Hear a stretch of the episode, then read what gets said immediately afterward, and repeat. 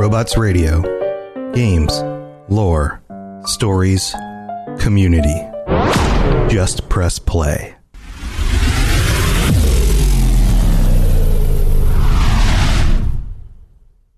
Another day is here, and you're ready for it. What to wear? Check. Breakfast, lunch, and dinner? Check. Planning for what's next and how to save for it?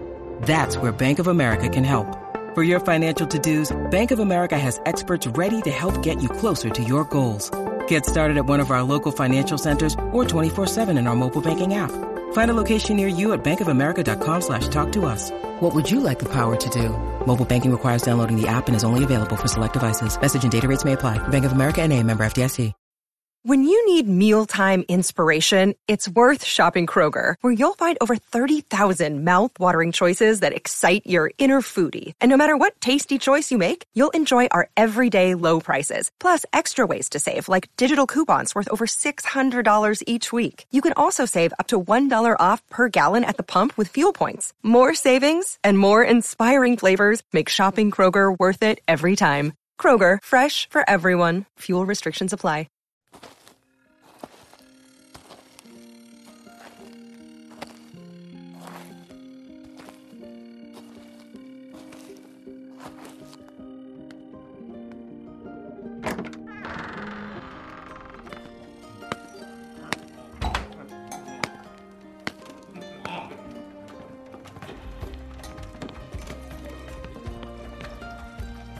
Welcome, weary traveler.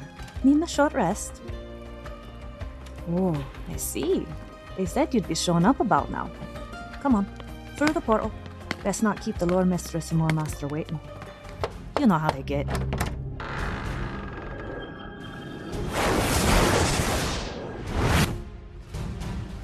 Robots Radio presents the Dungeons and Dragons Lorecast. The best way for everyone from experienced dungeon masters to those curious about D&D to learn more about the worlds, creatures, and lore of Dungeons and Dragons.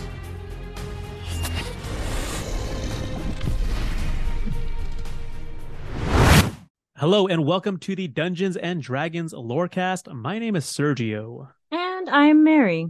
And this week, dear listener, this is uh, this is a bit of a request. We're, we, we're never let it be said that the D and D Lorecast, Lore Mistress, and Lore Master are not above taking requests. That's true. That's true. We do take requests.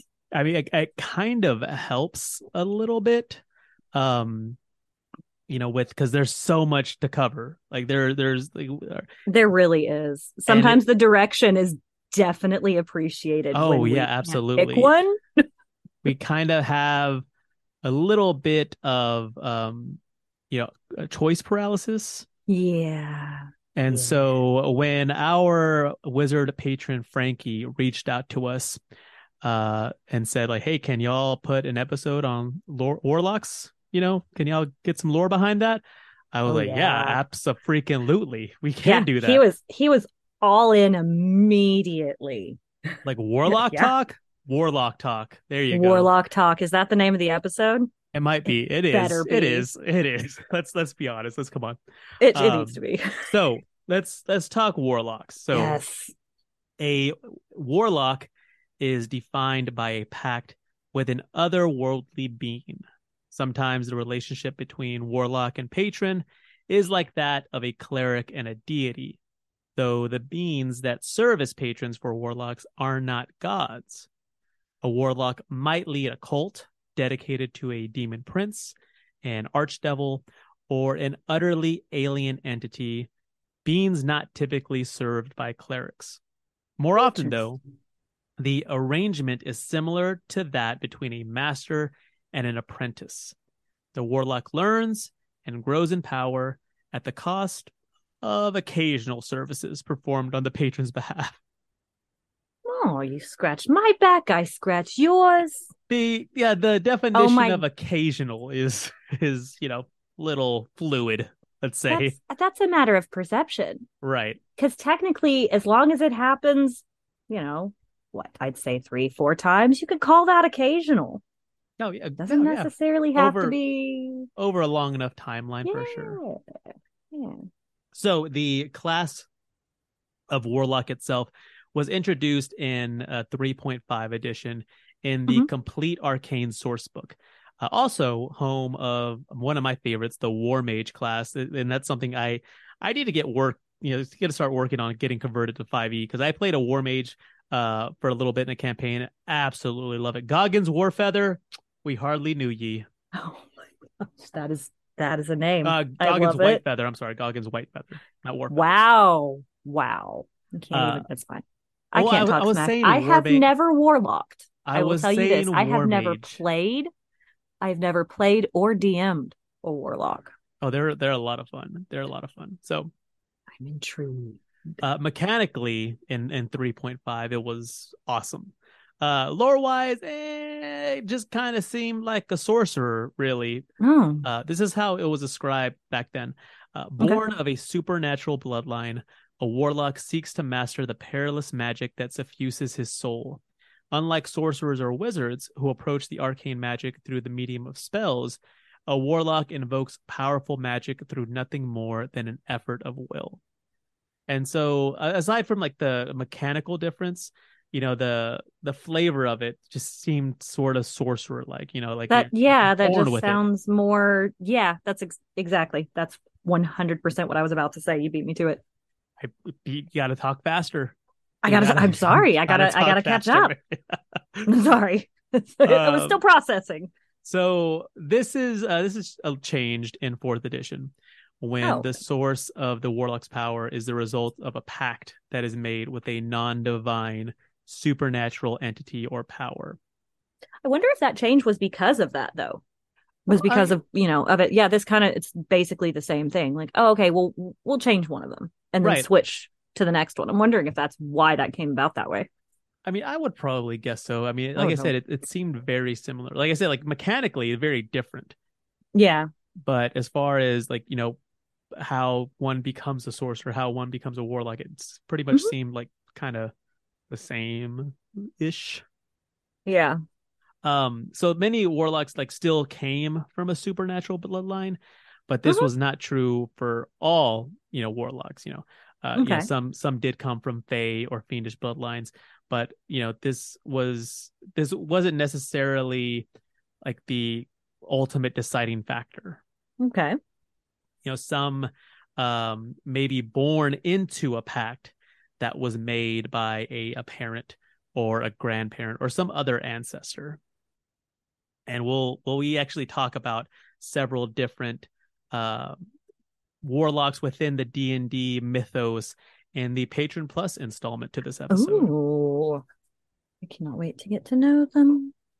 So in 4E, these are the types of packs that were available really quickly. You had the Star Pact uh, made with an entity from the far realm or a star located near it, which Mhm. grants powers of grand revelations from the stars that maddens foes. Ooh. And maddens in like, you know, like going in like, you know, like an elder god. ma- Yeah, not like, oh man, I'm so pissed. Not Oh, pissed. all He's gone power. mad. Oh, shaking He's gone fist. mad with revelations. Uh, there is the Fey Pact, uh, forged with an amoral power of the Feywild. The user is given uh, access to both wondrous and dangerous spells of the fairy realm. Uh, the Infernal Pact represents an agreement with a devil of the nine hells, giving one powers of hellish and demonic proportions. There is the Dark Pact, made with powerful residents of the Underdark and the Abyss, which grants spells of plagues of illness, disease. That sounds kind of awesome, actually. Really awesome. Yeah, he sounds kind of sick. Uh, uh, sick, get it? Uh, the Yeah. Vestige Pact, an agreement with vestiges, these arcane echoes of once great individuals and powers, allowing the warlock to act as a spirit medium through which these entities manifest their powers. Oh So no, that's that's that's also dope. that's cool as hell. like yeah, essentially that's pretty like allowing like a like a former like warrior king to like use Mhm. you as its tool, as its you know as its um as its weapon. It's awesome. Yeah. I'll give you a vessel if you give me the power. Right. Uh, this one is actually from uh, Dark Sun, which uh, obviously like doesn't didn't make the transition over to 5e, but there's Mhm, a Sorcerer King pact uh, made with the Sorcerer King of Athas, giving access to abilities that destroy and defile, again, since it's not really around in 5e anymore, uh, could homebrew that, tweak it a little bit to serve your purposes if that's Oh, what you want to go yeah. with. Uh, there is the Gloom Pact, made with creatures of the Shadowfell, the Elemental Pact, uh, draws powers from ancient primordials, and um, this pretty much remains the same in 5e. You know, the Okay.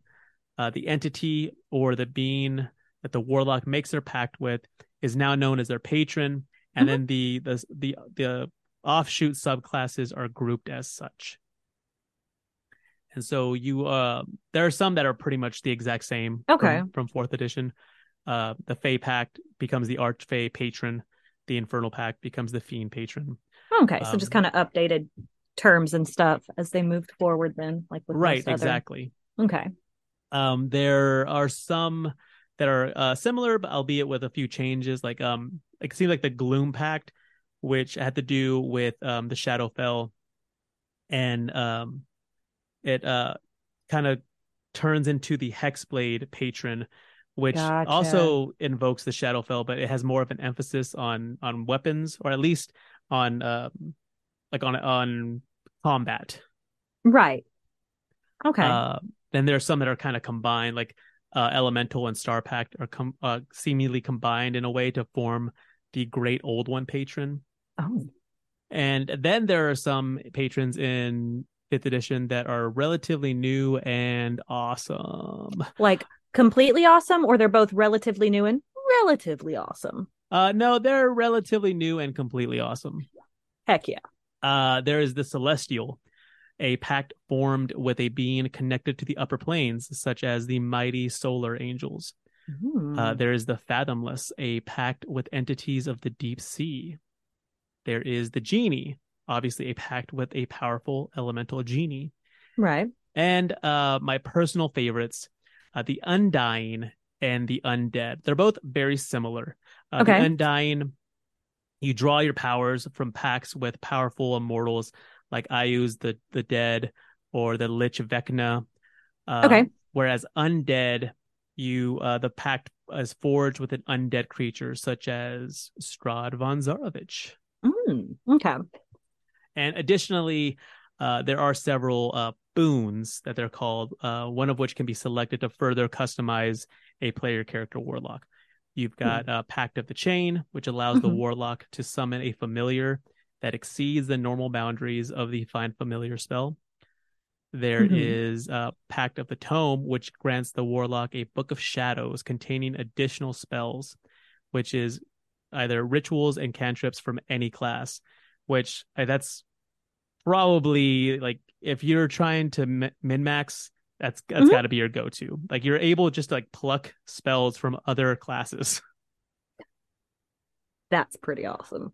Uh, there's Pact of the Blade, which allows the warlock to conjure a magical weapon for combat. Again, very cool. Mm, And then there's love Pact of the Talisman, which is really cool because this one actually uh, it boosts either uh, it, it gives the warlock a talisman that boosts either themselves or someone that they give it to. Huh. So, is there any specifics to the types of talisman, or is that more of a flavor thing for in game? Well, as far as the tal- the Pact of the Talisman goes, I mean, like it could be just about anything. I mean, as far as, Right. like, so, it wasn't goes. like super specific from there. Okay. but as far as the like the mechanics behind it, Yeah.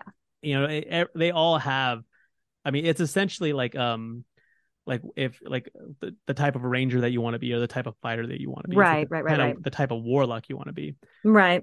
I didn't like- know if it broke it further down than there or just left it at that level, is all. oh no yeah like you um like uh like it has like different invocations like the rebuke of the talisman like when the Gotcha, wearer of your talisman so like, like i said that could be you or it could be someone else is That's hit really neat, is hit by an attacker, you can use your reaction to deal psychic damage to the attacker uh, equal to your charisma modifier. And Hmm. also, uh, you push it up to 15 feet away from the talisman's wearer. Love that. Yeah, so they each have, a knockback. yeah, they each have their own like perks Okay. and benefits. Okay. I It's didn't know if there was like, like a- specific. Oh no, yeah, yeah, yeah. Heck yeah. Warlocks, warlocks are pretty awesome. Do have to oh. digress. I am a terrible person. I do have a warlock that I DM, and Lex is going to make the sad face at me for forgetting Oh. about poor Lachlan that Ooh. Strahd has been tormenting since day one. Wow. I'm a You just terrible DM, guys. I'm the worst. that's that was that's absolutely crazy that you Can I forget that. blame it on being so in character that I don't care? Because, like, Strahd doesn't care what they are. That's where I'm going with. That's my Mm. story. No, don't poke holes in it. That's my story. I didn't. I, I just. I think it's. I didn't. I mm, okay. um. So we're gonna dig into the lore behind several of these packs after Ooh. the middle of the show. Perfect. But for right now, you know, now that we've taken like a brief look at Mhm. the, the mechanic history, and you know what, you know, you know what a warlock used to be and what it may look like nowadays. Let's go ahead and dive into the lore behind this awesome character class. Mm, Okay, let's go.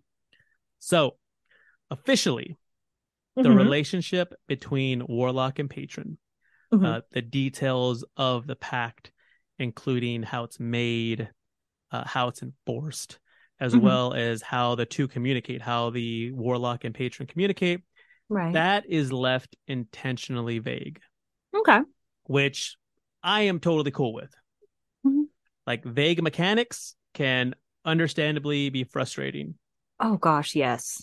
you know but vague role playing direction yes please like i i want to i want to make that stuff up myself Let me yes and my way into a crazy situation. right right and once I i'm in that it. situation Mhm. give me the mechanics to like you I'm know just gonna keep figure it out. Yeah.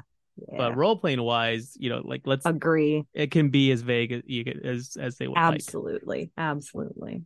so regardless of the patron uh and their relationship with the warlock the warlocks warlocks usually have a bad reputation do they give a damn about it you know if joan Probably jett not. was a warlock she would say no i don't give a damn about my bad reputation but i would say I, I mean i was gonna say joan jett probably more of a bard but she's got warlock vibes to her Sure. Sure. I'm just all right. Carry on. That was a deep pull. I mean, I mean, I said, uh, what, what do you think? Bad reputation. What do you like? Anyone would think.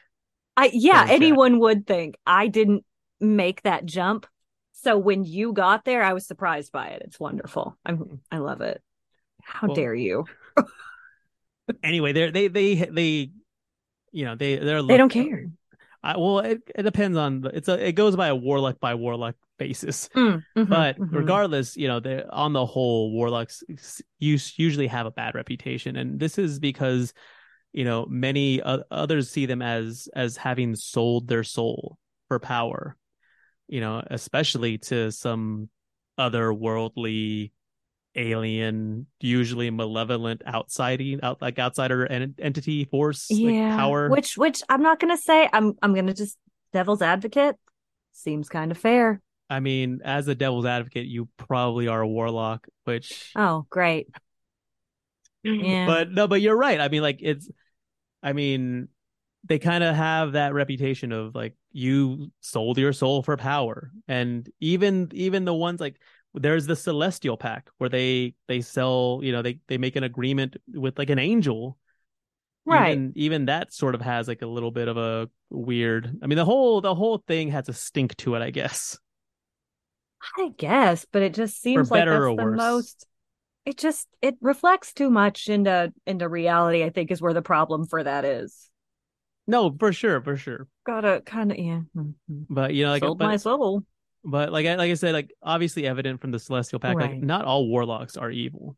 Right. Um, and furthermore, many use their gifts for just, like absolutely benign purposes.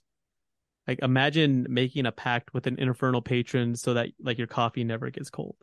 I told you that in confidence. That's not a bad idea. And I'm just a little disappointed that you're telling people that I'm using infernals to warm my coffee. I mean, I'm just a little jealous because I wish I had thought of it first. Because there's what's weird That's is I still drink my cold coffee. I know, even after I gave you my guy's number. I don't want. I don't want to. No, No. like and we'll we'll you know we we'll discuss exactly like why Oh. having you know having having a pact with a patron like that isn't always it's not all power and puppy dogs and rainbows Man, I wish it was all power puppy dogs and rainbows. that's the name of our new band uh, That's yeah. so all this to say warlocks and their their pacts with patrons comes in they, they come in all shapes and sizes Right. you could be a Libram toting scholar captivated by ominous lore, a footloose wanderer searching for elusive ultimate truths, a devil touched hunter using infernal spells to eliminate evil, or even a black clad mercenary who uses sinister trappings to discourage prying strangers and unwanted attention.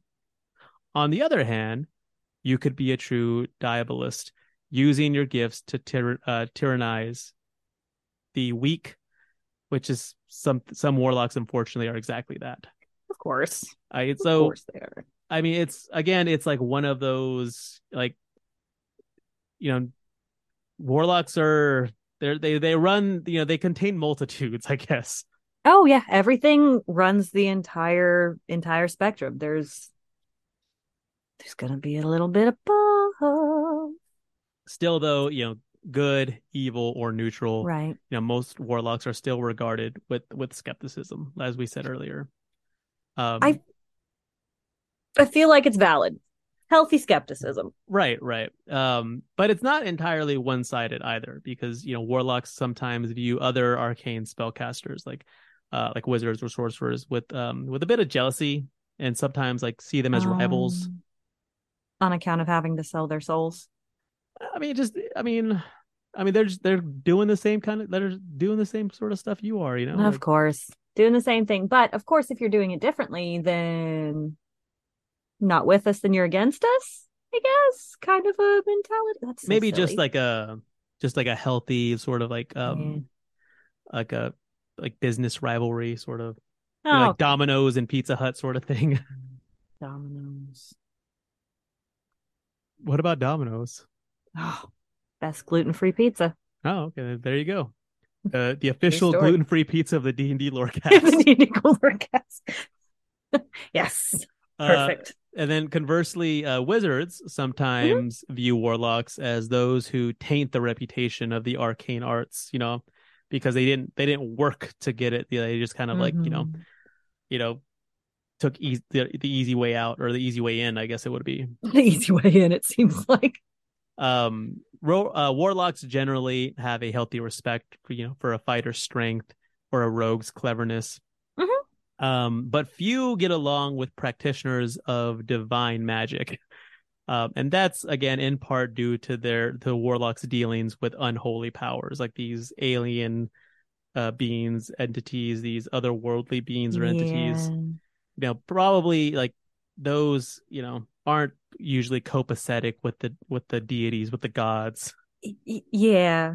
Yeah. Let's try to get the power and leave the gods out of the equation. They kind of don't like that. yeah they're yeah i could totally yeah that's a good way of putting it right there They're not into that.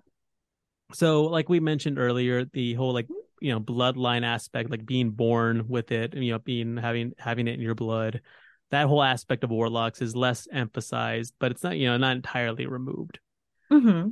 um, it's theorized that those who you know aren't born a warlock are still often touched by destiny in some unique way you know that they are purposefully sought out by these alien or these extraplanar forces to serve as you know as tools or as minions Hmm.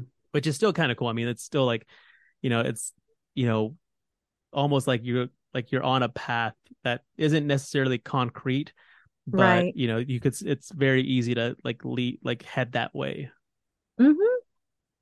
uh these forces grant these unsuspecting warlocks power though some warlocks choose to break away from the chains of their servitude to forge their own destiny you know it, it's more common though that a warlock by their own choice or simply by circumstance comes to serve the beings that gave them their power Okay. uh, tieflings and others of fiendish blood are more powerfully drawn to the ways of the warlock and are among the most common to take the path. So, I mean, that's like, again, that's one of those like you know half orcs, barbarians, elves, rangers sort of things. Not Yeah. necessarily you know uh hard and fast rule, but you know the mo- the more common uh pairing. Right. Uh, additionally, uh, humans, in large part due to their um, their am- the ambition that Mhm. you know the species has, uh, humans also breed many warlocks. You know, since their hope is to find a path to power that doesn't take them a significant portion of their relatively short lifespans. Ah, they want the fast pass. They want the fast pass, but you know, but and they're willing to pay for it. They're willing to, That's- I guess, you know, pay for it with their soul or at least something. I right? mean, they're only going to use it for a little bit anyway. I mean, w- I mean, but if we know they were better than using it at all. we know better than that in the D and D mythos. However, Yeah. Yeah. and this I found very surprising. Half orcs are also uh, very commonly warlocks. Really? Right. I that's what I thought. Like that. I was like, yeah, I wouldn't I- think that sort I- of pairing. Yeah, I hear half orc. My first thought is not warlock. right That's- and and that's thanks thanks to the fact that these other worldly pa- uh, patrons that are making these packs and giving these incredible powers to you know to a potential warlock they don't care they don't discriminate between a half orc and this other like more like Oh. pure species you know I see. you know whereas on the material plane like you like see a half orc and you're like uh, i don't know these like you know Mhm. You know uh zargon is like i don't care like you're gonna like you know worship me or, or like you know work as my as my minion Oh, uh, cool. You've been ostracized and you're motivated. Sounds That- pretty good to me. that's uh, that sounds like the beginning of an emo band that sounds like the begin that sounds like the tagline to a my chemical romance biopic Yeah. so Yeah. uh warlocks from other species are, are you know more rare although Yeah. half, halflings and half elves when given the incentive also make excellent practitioners of these particular arcane arts Oh, I could see that. Absolutely. and you know regardless of you know what kind of regard that warlocks hold their patrons in war- most warlocks still hold at least a somewhat healthy respect for the divine you know particularly patrons of magical powers such as Corellon or Selûne. hmm Although, yeah, obviously, many evil warlocks are more drawn to evil deities, like such as uh, Asmodeus or Cyric, Bane. Obviously, Right, right, right. uh, what's interesting to me though is that some warlocks intentionally seek out gods of a good alignment to deliberately counter the powerful temptations that they deal with on a regular basis because of the pact they made with a potentially not good entity. Um, They're trying to sort of like kind you know, of to balance, the, the, scales. scales. Wow, we finish each other's Sandwiches. exactly. Uh, That's still, never happened. I don't eat sandwiches really? Oh, because of the gluten. because of the gluten. because of the gluten. We need to we need to find a gluten free bread uh, sandwich sponsor. Oh yeah, yeah. They don't taste great. It's made with the tears of people that can't have real bread. So some warlocks feel no ties whatsoever to the gods. Oh, okay. Um, and that's and I love this is because it's probably due to their frequent dealings with other supernatural powers. of course. Like you know, like when you be like the term nose blind, Mm-hmm, mm-hmm, like they be they become god blind. they become deity blind. They're like, you know, like unimaginable power. They're like, oh yeah, yeah, I saw that. You know, I saw that on, on Tuesday. Like, big deal. Okay, cool. I'm I'm glad you're real. They powerful and Shania. Twain. They Shania Twain. These gods. Okay. Okay, so you're a deity. That don't impress me much, man. I resisted the urge to make the footloose song thing. I, I I I resisted the urge to sing it earlier, and here you are making Shania Twain Oh, yeah. YOLO. I don't know what to tell you. Like, we're only going to cover warlocks once, and I might not ever be able to make another Shania Twain reference on the show. Yockwell? You only cover warlocks once. Exactly. Exactly. Get that tattooed on my knuckles, uh, underneath my eye. Um, and so it's also said that uh, some warlocks make pacts with several creatures rather than just one in order to access even more power. Oh, they do the bargain shopping version. They It's yeah, like the custom. There's a customized warlock, or you could do with like a pre-built plan and just go with the deity. right, right. They they it's like the golden. Would you like to add a god warlock. to balance out your eternal soul, or like? Do you want to go to like to an Love Italian restaurant, hmm. or do you want to go to a steakhouse, or do you want to go to a Chinese place, or do you want to go to Golden. Corral and get all of that? and food poisoning? and yeah and and any other number of foodborne illnesses. I have so many hot takes on food today. you do you do. really do. uh so um these warlocks eventually that that make you know multiple pacts they eventually favor one pact over all the others because let's be honest like these patrons they seem like they're the type that would get super jelly super quick That's yeah. All these super powerful entities are very needy. right like you would think as powerful as you are you'd be like a little bit more chill but Yep. I guess I don't know. I guess I you know I I I'm, I've never been that powerful. I wouldn't know. Can't can't I- put myself yeah, in their shoes. I haven't either. How does that affect gameplay though?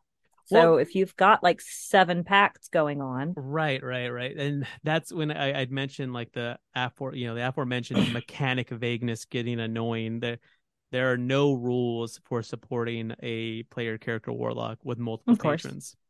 okay. Um, and that's you know where homebrew has to step in to save the day.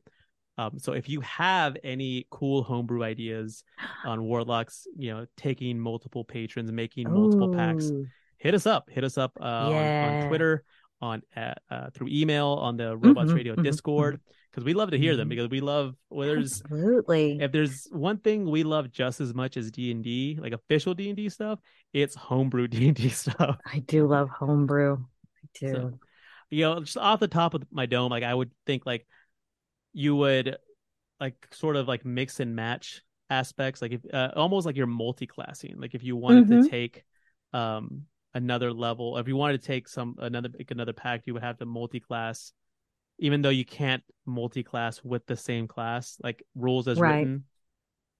Um, I mean that would be the only way I would think that that'd be the easiest way I would guess. Maybe, unless you just allow feats and you pull them from different classes that way, For sure, for from sure. different places that way. But I don't know. It'd take a lot of. I think it'd take a little bit of, a little bit of home homebrewings to get it there. And that's you know that's what Mm. we're here for that's what the community is here for It's for sure. true. uh, and speaking of homebrew we're going to discuss some awesome homebrew stuff in the middle of the show which we are about to get into right now Ooh.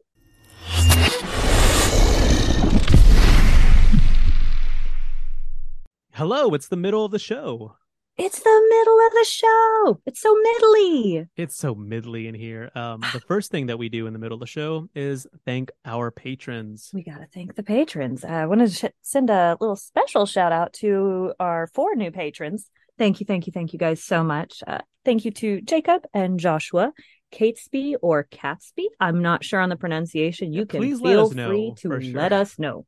Yes, please. And Jet. Thank you guys so much. Um, patrons, you guys do like all of this that we do and adding new stuff and you know getting new merch designed and released for y'all and adding more content all of that stuff wouldn't happen without patrons. Like absolutely. 100% bottom of my heart thank you guys so so so so so so much. And once It's again so thank you frankie for suggesting Yes. the topic of this episode. Yes yes yes. Thank you very much thank you very much thank you thanks Uh, thank you Yeah, and if any one of you, anyone, any of the patrons, or even any of uh any listener listeners Mhm. have suggestions, have ideas, have Mhm. topics, shoot them our way. We love to hear from y'all. Uh, you can contact us on all the social medias. We are at everywhere. DND Lorecast. Every Mhm. single place, just about. Uh, Instagram, TikTok, Twitter. Mhm, Uh, mhm, We're on the Robots Radio Network Discord. We're always uh talking D and D there. You know, you know, it's oh gosh you know, that's the truth Yeah, it's it does. You're not going to you're not gonna have to twist our arms to get us to talk D and D. It's true. Um, but yeah, so thank you again to the patrons. Y'all are y'all are the real ones. It's It's, it's, because of y'all that the show is able to grow in certain Mhm, ways that mhm, mhm. um that previously wouldn't have been possible or even imaginable. It's- yeah, absolutely. It just it's still kind of blowing my mind a little bit. I know we have awesome t-shirt designs over on the Redbubble store. Uh, like they're absolutely incredible. I love them so much. and there's there's more on the way. Yeah, so we we got yeah we got a few more. Like, We're celebrating all month for our birthday. it's a it's a month long birthday. Happy birthday month, Lorecast. And so, uh, but yeah, if you are interested in supporting the show Yes. uh, in that way, you could just head on over to patreon.com slash D&D Lorecast. We Mhm. have tiers going from uh, seven or five to $75. Uh, Mhm, you know, for five bucks a month, you get access to all the over 60 uh, legacy episodes from Yes. the days of Tom and Stewart. You get Mhm. all of the bonus content, all the bonus episodes each month, all the Patreon Plus installments. Mm-hmm. Yep. A bunch of cool stuff. And then all the, and then it just, you know, all the, benef- the all the, I was going to say the benefers, like the, the bennies, uh, Benefer? the benefers, uh, the benefits and the, and the perks just, you know, escalate from there. Oh gosh, yeah. Yeah, you can get stuck with one of us for a uh for a session or uh we can jump into one of yours or you could have to listen to our terrible my terrible DMing. I'm sure Sergio's pro. I'm awful at it. I'm oh the worst. I, I, I love DMing so much. Really I- do I too. love it. I love. It. I was actually um I was watching a uh D and D in a castle like live stream like Q and A yeah. thing. yeah, Um, yeah. With Uh Travis and Caitlin? right and uh yes. Beth the Bard and Jaden King and a couple other folks. And I asked the question like, hey, how do y'all do y'all get jitters before you DM? uh-huh. And Beth the Bard in particular was like, uh, like, oh yeah, but you know, I I like that's like to sort of you know help with that. I try to get to know my players uh ahead of time. I was like, oh well, like I still get them even when I'm like DMing for my best friends. it makes me more nervous to DM for people I'm close to. right, right. Because like I'm gonna have to see you again. Uh, you guys can't just we can't just cut ties if I'm real bad. I'm not that bad, but it's still it's always more nerve wracking if it's people I'm close to for me. For sure, for sure. But yeah, check out the the Patreon if that's your thing. If Oh my gosh, yes, please. Uh, but if you want to support the show in other ways, you can leave us reviews on mhm. Spotify or on um, on iTunes. Um, you can like let people know. You can follow us on all those aforementioned Oh, social yeah. media accounts. Hitting retweet on stuff also helps Oh, too. yeah, yeah, Sharing stuff, just feel free to share it wherever you're at. And um yeah, please. We we want more people.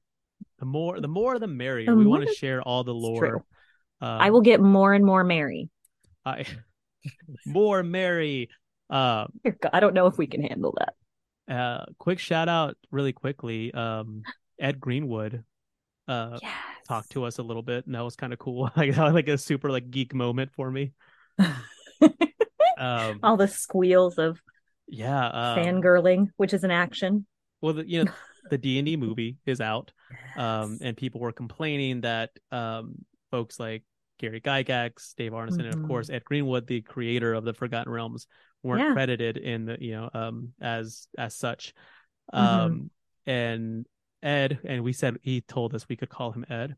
Uh, was like, hey, like, I'm not really tripping. Like, I just want people to enjoy this and have fun and fall in love with it, like the same way I fell in love with creating it.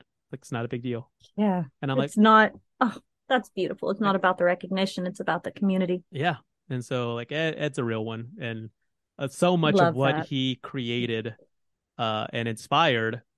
Uh, Yeah. through his creations is what inspired the creation of this podcast of this show. Absolutely. Um, but speaking of the movie, uh, it's kind of kind of a How's big deal. Is it? Uh, well, it uh was What number movie? one. Uh, Dungeons and Dragons: Honor Among Thieves. Oh, right. I think I heard about that. Yeah, it um it was number one in the box Oh, office. jeez.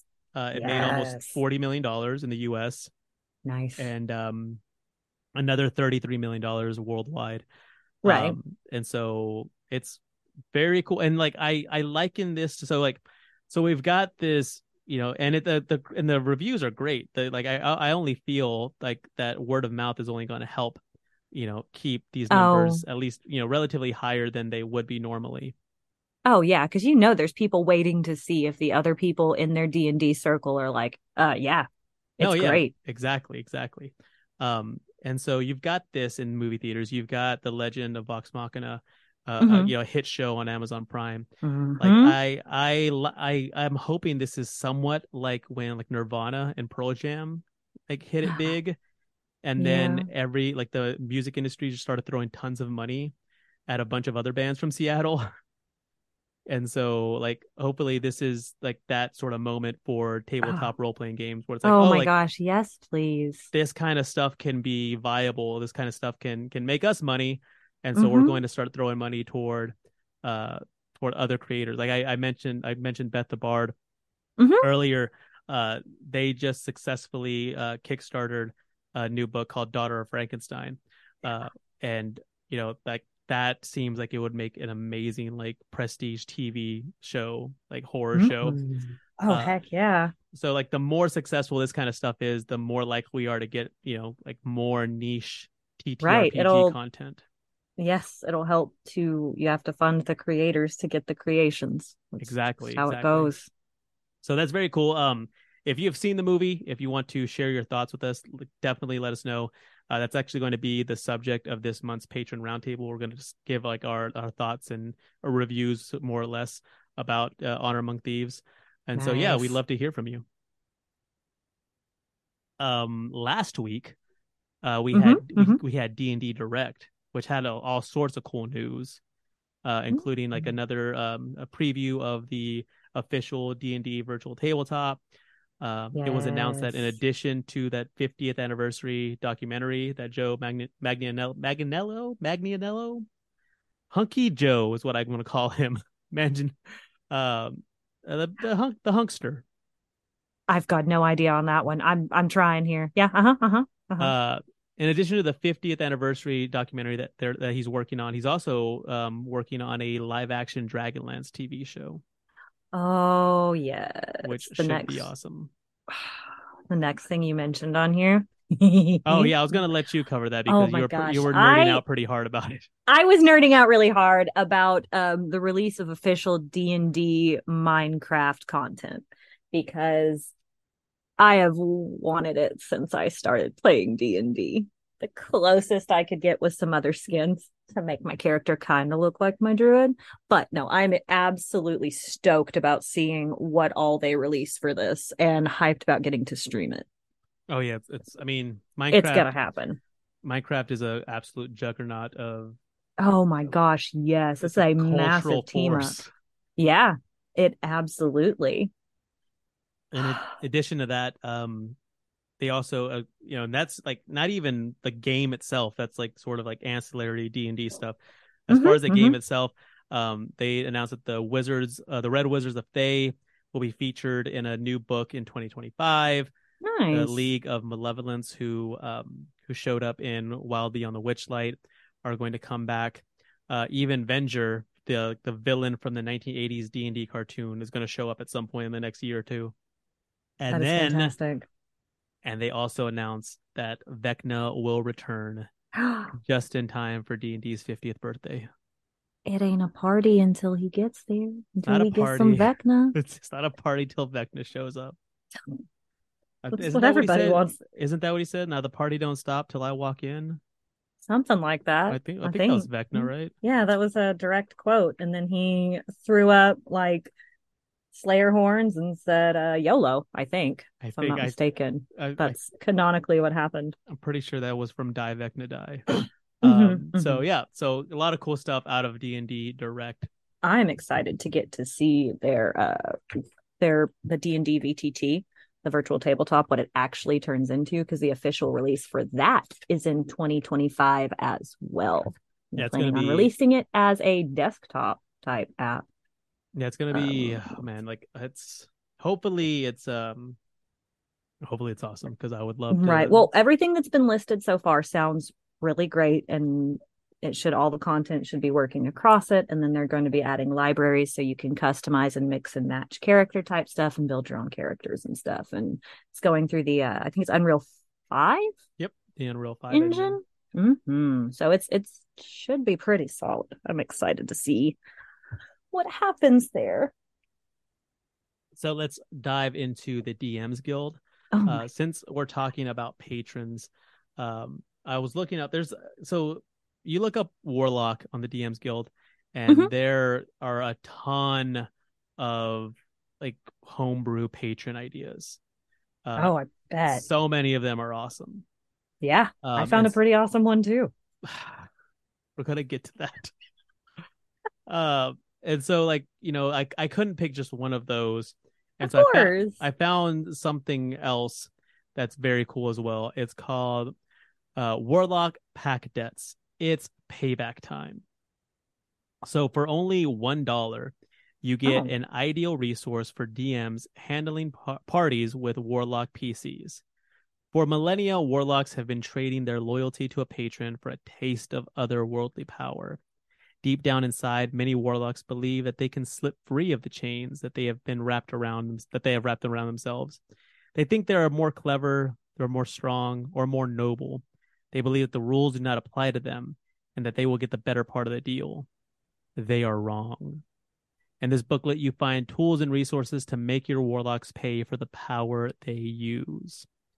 Uh, so yeah, it, it's it's only like four pages, but it includes essentially like um percentile chart.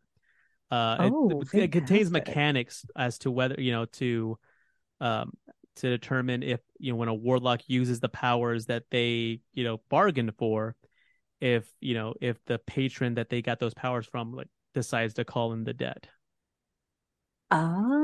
Oh, very- I like that. very simple yet very effective you know for one dollar it's it's you can't get better homebrew than that I I don't know.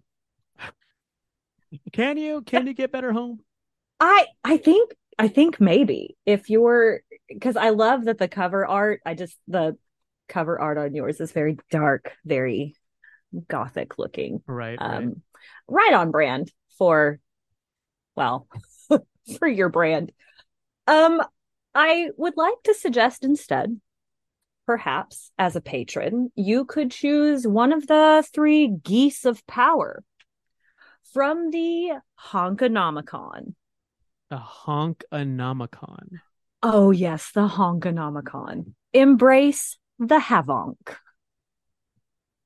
The Oh. Honkonomicon awaits i you. i sigh deeply but this actually looks like a lot of amazing. it's pretty fun solid, and I really genuinely want it. I fangirled and sent rapid messages at poor Sergio. um, it, it awaits you in all of its dangerous, goosey glory with 80 pages of options for DMs and characters. So in this book, you get 11 new goosish subclasses, a goostiarium of 28 new monsters, um, including dreadful Honkraken, the insidious Magusa, and the Demagoose. I'm obsessed with Magusa, by the way. Magusa like that's what awesome. sold it for me. Yeah, pretty solid. Um, get 16 new magic items, including the um legendary golden egg of divinity. There's the three geese of power are the trio of patrons embodying different aspects of goostum and comes with stat blocks for those. There's also seven foulish curses and six adventure hunks Honks. and dozens of horrifying puns that is listed in the description. So uh, you know, for what, nine ninety five, less than 10 bucks less than ten bucks, you get this glorious Honkonomicon because the time of humanoids is over and the age of geese has arrived. it's definitely it's that okay so you you talked about the like the artwork and all that and like the I the theme behind the warlock pact debts its payback is sort of like my wheelhouse this is absolutely your wheelhouse What bird puns? the Yeah. honkonomicon Honkonomicon.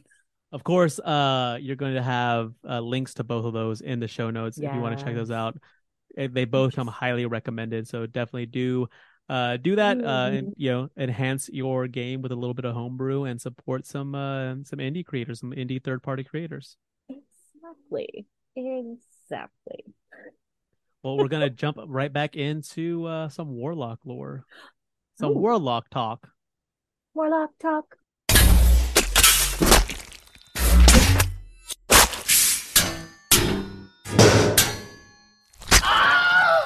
Welcome back to Warlock Talk, um, and we're going to we're going to discuss uh, some of these patrons that, that Oh, give these powers to. I guess official patrons, not the super cool ones from the middle of the show.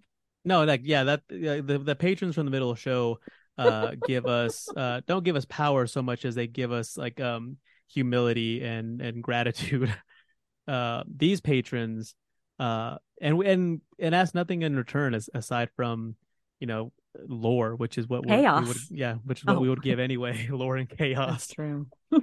these patrons however um are a little bit more um needy More Uh. It's okay. So, what sort of patrons are we? What you got? What do you got here? we're going to discuss a, a few of the patrons so let's let's start off with the hexblade patron Okay.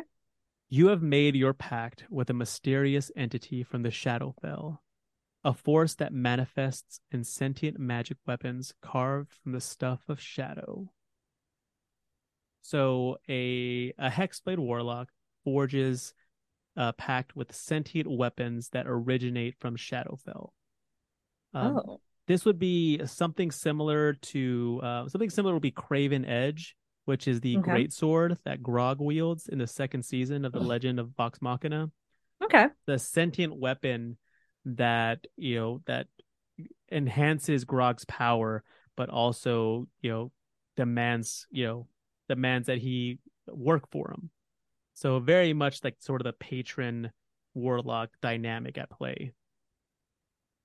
Uh, Okay, source okay. material also states that many hexblade warlocks create weapons that emulate those that are formed in the, formed in, in the Shadowfell, while others forego that kind of weaponry altogether and instead weave the dark magic of the plane into their spell casting. Ooh. All right. All right. And many sages speculate that the Raven Queen herself, because she is known to have forged the first types of these weapons ever, Mhm. uh, the Raven Queen is the true source of a Hexblade Warlock's power. And so the the Raven Queen is the patron. Okay. Okay. And so she would she would then thus you know she thus use those in her service to manipulate Right. events on the material plane. Which is very very much on brand On for the. Raven Queen. Yeah. I did one of those like side to side head nods. Like, man, well, yeah, no, that makes sense. Yep. Mm. Um, secondly, we've got the great old, the great old one patron No. beyond the planes, known to great wizards and sages, lies the far realm of the great old ones, beings outside of time, space, and sanity. That realm is reachable by profane rituals, and in the dreams of some of those drawn to those entities' power. So, some mm. examples of great old ones. You've got Dendar the Night Serpent. The eater of world of the world is said to be the Mhm. spawn of the first nightmare, a devourer of foul visions, and the harbinger of the end of the world. Now, we briefly mentioned Dendar in our first in the first part of our Faerun history series as the being who ate the sun and then plunged Toril into a period known as the Shadow Epoch. Well, I mean, that just sounds like he might have to be a topic. Dendar's Oh. fascinating. Yeah, the the the the night serpent, aka the eater of the world, aka the giant snake that ate the sun. Come on. That's what I'm saying. But also, devourer of foul visions and spawn of the first nightmare. You are born of the first nightmare. That to me is just, I, it, my is- brain that is is like happy that right is now. Grade A top shelf lore right there. It is beautiful. Mm, mm, mm, Uh, mm. then you've Hot also got lore. you've also got Kezef, aka the Chaos Hound, Uh, Kezef is a black skeletal mastiff with unearthly red eyes, Um, mhm. covered in swarming maggots, and whose blood is a black acid. Aw, I'd boop it. No, Mary, damn it, no. Did you not hear what I said? Black skeletal mastiff, unearthly red eyes, covered in swarming maggots. Okay, the maggots might be a problem. Blood is black acid.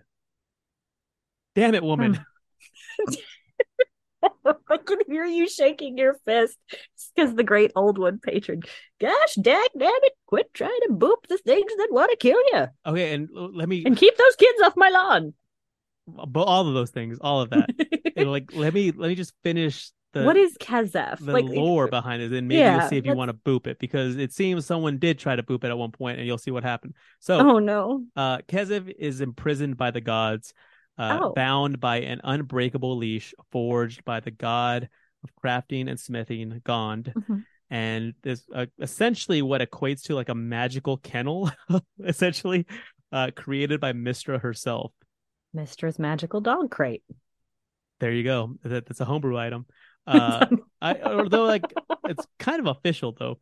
That's that's Yeah. the homebrew name. That's what I'm going to call it when I forget what it's actually called. Um, legend states that the beast, once he realized that he could not escape from the leash and from the magic from Mystra's magical dog kennel, Uh-huh. uh, bit off the hand of Tyr, the god of law and justice, and feasted upon it for hundreds of years. How big was that hand? I I'm don't know. sorry. But I mean, the first- obviously, he got within booping distance.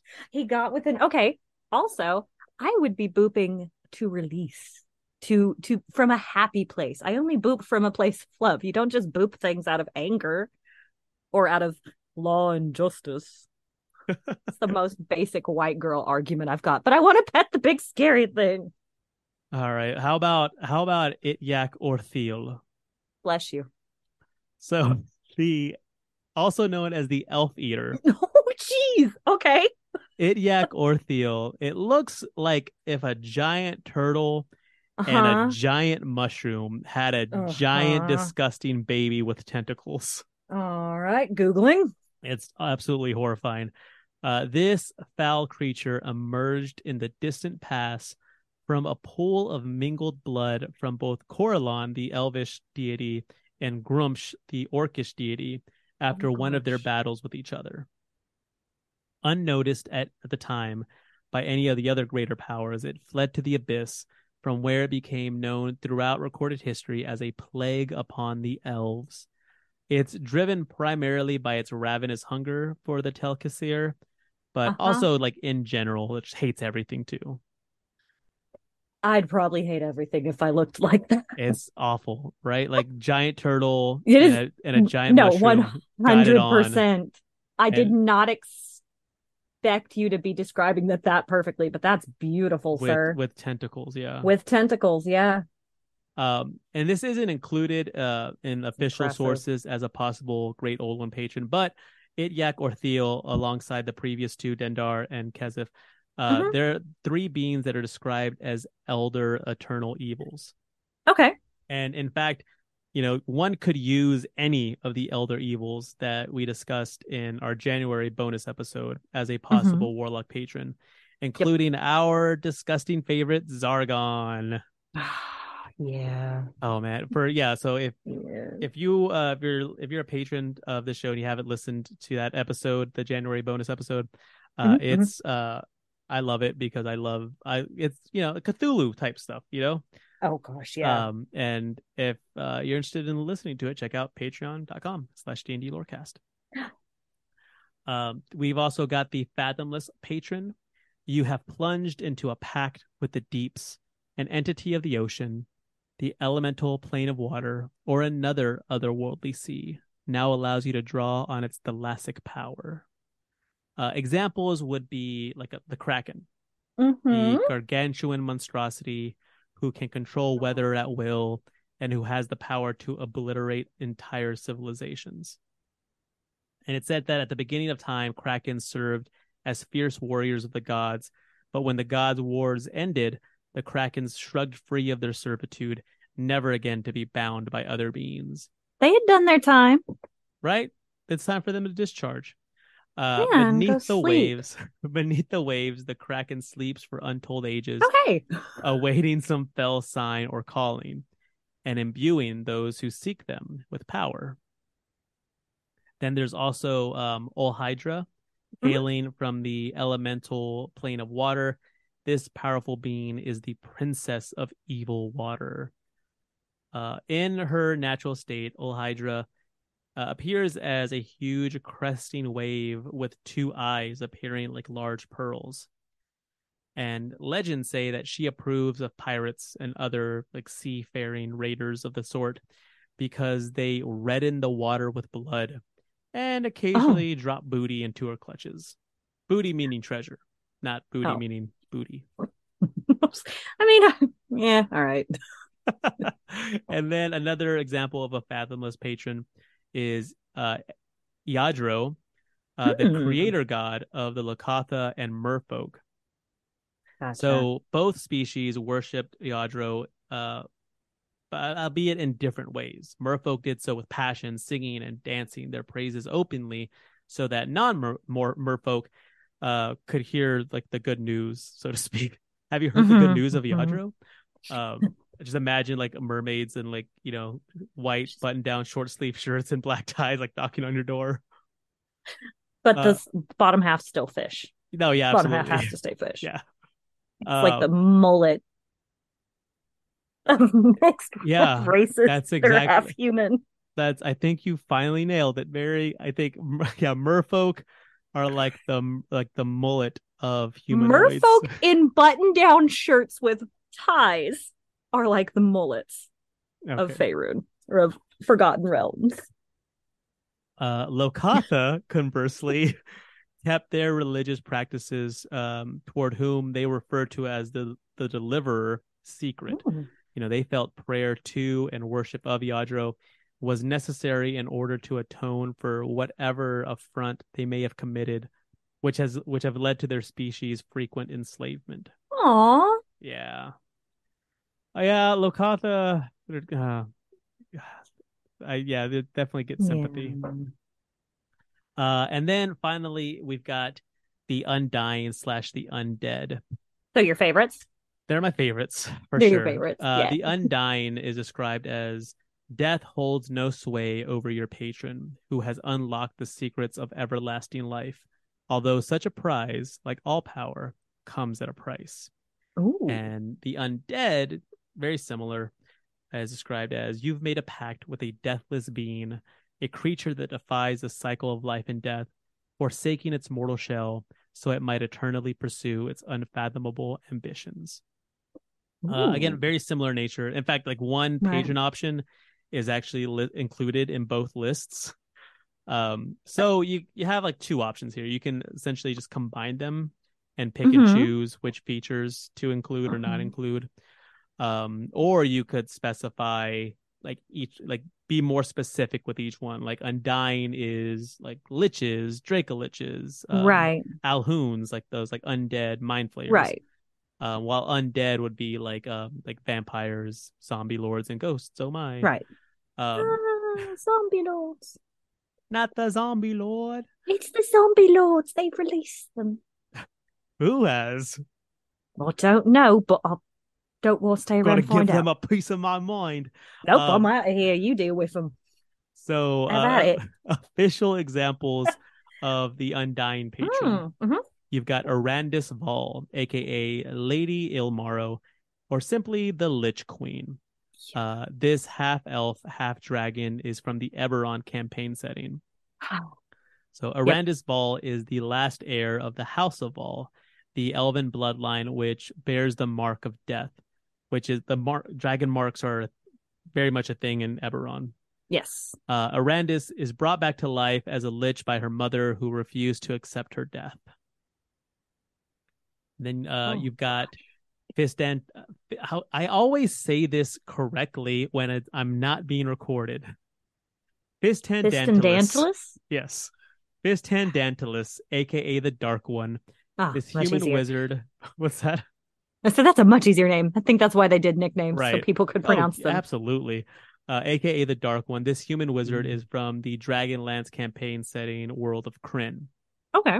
uh, believed to have died in 39 AC. The Archmage appears to Raistlin Majere in 346 AC during the latter's test of high sorcery. Okay. So Raistlin has to face this dark elf as the final challenge of his test. And Fistandantilus appears and offers the young mage a choice, uh, giving Fistandantilus a portion of his life force in exchange for helping him pass the test, which very That's- much yep. sounds like a yeah, all right. patron. Yeah, You just got yourself a patron. right, exactly. Um, and then we got official examples of the undead patron. You've got Vlaakith. Uh, this is the Mhm. one that I mentioned earlier. That's included it as a, as an example of both, Okay. uh, both undying and undead. Okay. The Lich Queen is the ruler of the Githyanki race. Uh, Githyanki, uh, we all know and love as the pirate-like species of the Mhm. astral planes, uh, former slaves of the evil mind flayers. Uh, Vlaakith was the name of actually of many rulers of the Githyanki race or species. Um, once Gith appeared, uh, Gith was the rebel leader that united them against the Illithids and, and you know helped them break free of of uh, of their bondage. Yeah.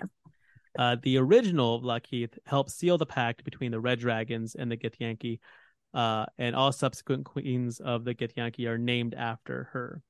Oh, And so, it's also so it's the title then. right, exactly. So Okay. the last queen of Vlaakith, uh, CLVII or 157, so the 157th Vlaakith, Goodness gracious. right, dies after ascending the throne without uh, giving birth to an heir, but returns as a lich, thus remains Gotcha. ruler for you know well over a thousand years. Okay, so that that does explain both the undead and the undying aspect of it. Because the undying is you didn't die in the first place. Undead is you came back. Right. You just And never gave up with one of them. And then we've got a Dragotha, a powerful Mhm. Dracolich. This undead dragon has been around for centuries in the Greyhawk campaign setting world of Mhm. Oerth. Uh, formerly a powerful red dragon and the mightiest partner of Tiamat herself, Oh. Dragotha eventually formed an alliance with Kyuss, the worm god.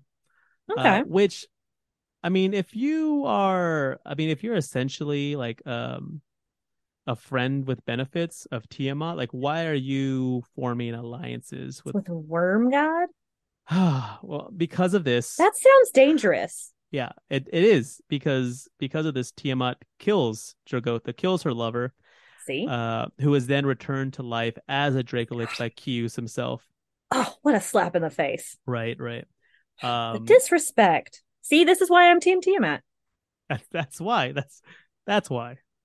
Yeah, that's exactly why. It has nothing to do with the short, stubby legs. I promise. um and of course uh the undead you know subclass of warlock uh having been introduced in van richten's guide to ravenloft uh, it includes several of the dark lords uh the domains of dread as Right. options so one could assume you could use any dark lord as a warlock patron um and then we, and we covered the heck out of ravenloft Yeah, the domains did. of dread the dark Uh-huh. lords in like a four part series it's somewhere in the 90s episodes like 91 through 94 something like that It was, yeah, um, it was, it was.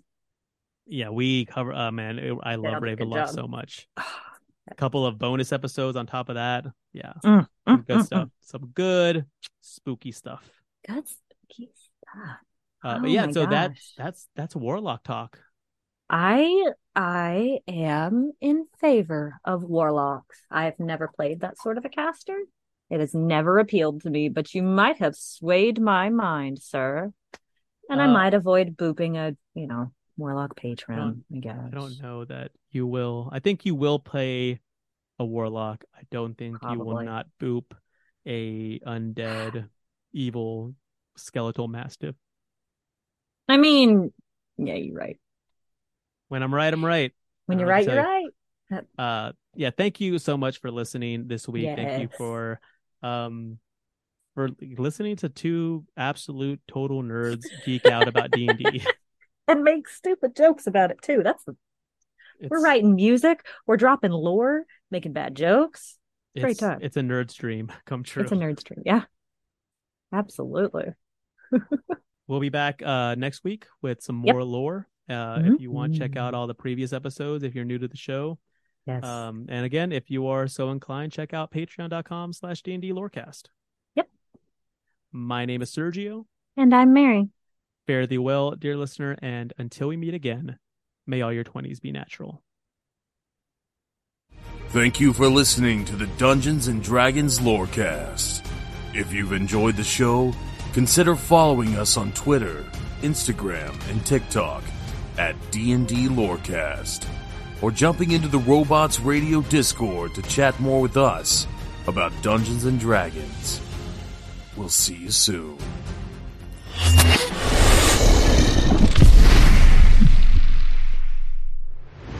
You've been listening to a Robots Radio podcast.